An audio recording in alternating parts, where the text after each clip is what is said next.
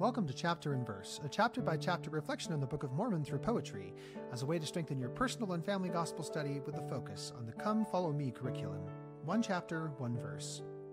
My name is Michael D. Young, and today we have a text based on Helaman 10. The focus verses for this text are Helaman 10, 4 through 7. Blessed art thou, Nephi, for the things which thou hast done, for I have beheld how thou hast with unweariness declared the word which I have given unto thee unto this people.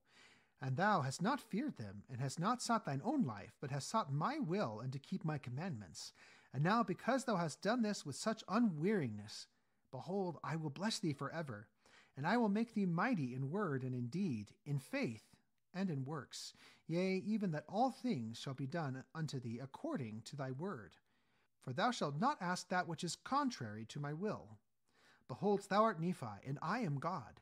Behold, I declare it unto thee in the presence of mine angels, that ye shall have power over this people, and shall smite the earth with famine, and with pestilence, and destruction, according to the wickedness of this people. Behold, I give unto you power, that whatsoever ye shall seal on earth shall be sealed in heaven, and whatsoever ye shall loose on earth shall be loosed in heaven, and thus shall ye have power among this people.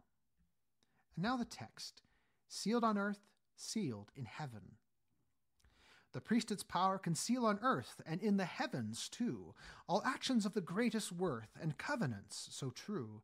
The priesthood brings the heavens near to fill the earth with faith, not fear. A family can be sealed as one, a husband and a wife, with every worthy daughter, son, can taste eternal life. The priesthood brings the heavens near to fill the earth with faith, not fear.